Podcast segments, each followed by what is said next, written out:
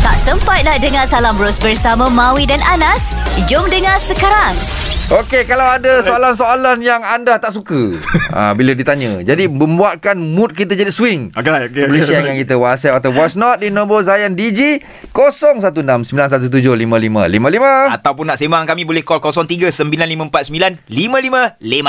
Baik, kita dapat satu WhatsApp nama dia Hazlina Sulaiman. Wow, wow, wow. Okey, dia cakap saya sangat tak suka dengan satu soalan ni Abang Hmm. Mawi dan Abang Anas. Mhm. Okey, saya dah kahwin 5 tahun, Okey.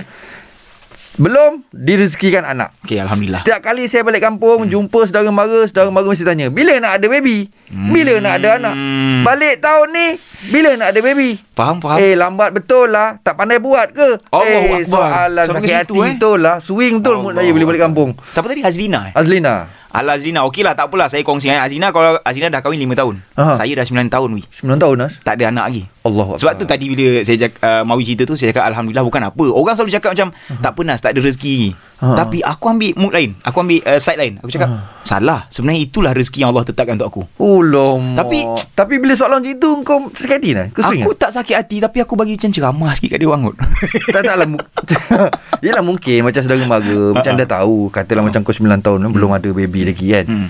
Dah tahu Hmm. Benda tu kan Yelah Tapi mesti nak tanya Nah Bila nak ada baby Betul, betul, betul. Dah tahu 9 tahun Ha. ni Belum Mesti tak ada apa-apa masalah ke apa kan Kita tak tahu kan Belum ada rezeki lagi tu satu Hmm, hmm, hmm, ha, hmm. kan So Lepas tu Ah. dia orang soalan tanya dah tu try ke sensitif, eh? belum kan Dah try ke belum Dah buat ni ke belum dah- Kadang-kadang kita nak cerita kat orang Yang kita dah buat usaha itu usaha ini Kita pun segan Kita Betul. pun malu Ha-ha. Usaha tu kita yang buat Yelah, yelah. Orang lain pula nak cakap Kau nak kena usaha ni Kau nak kena usaha Ah, yelah. Aku takkan aku nak cakap Aku dah buat Kau boleh relax tak Yelah, yelah. Kan? Eh, lah. Mungkin dia orang ambil berat lah. Ah, yelah, Ambil yelah. berat lah tu sayang. Ya, Tapi benda Allah dah tak nak orang yang lalu ni sakit hati kan dengan Geram lah juga kan Swing tak mood kau? um, Swing tapi aku balik pada Quran Oh gitu Oh, aku risau je. Aku takut kau swing dia balik.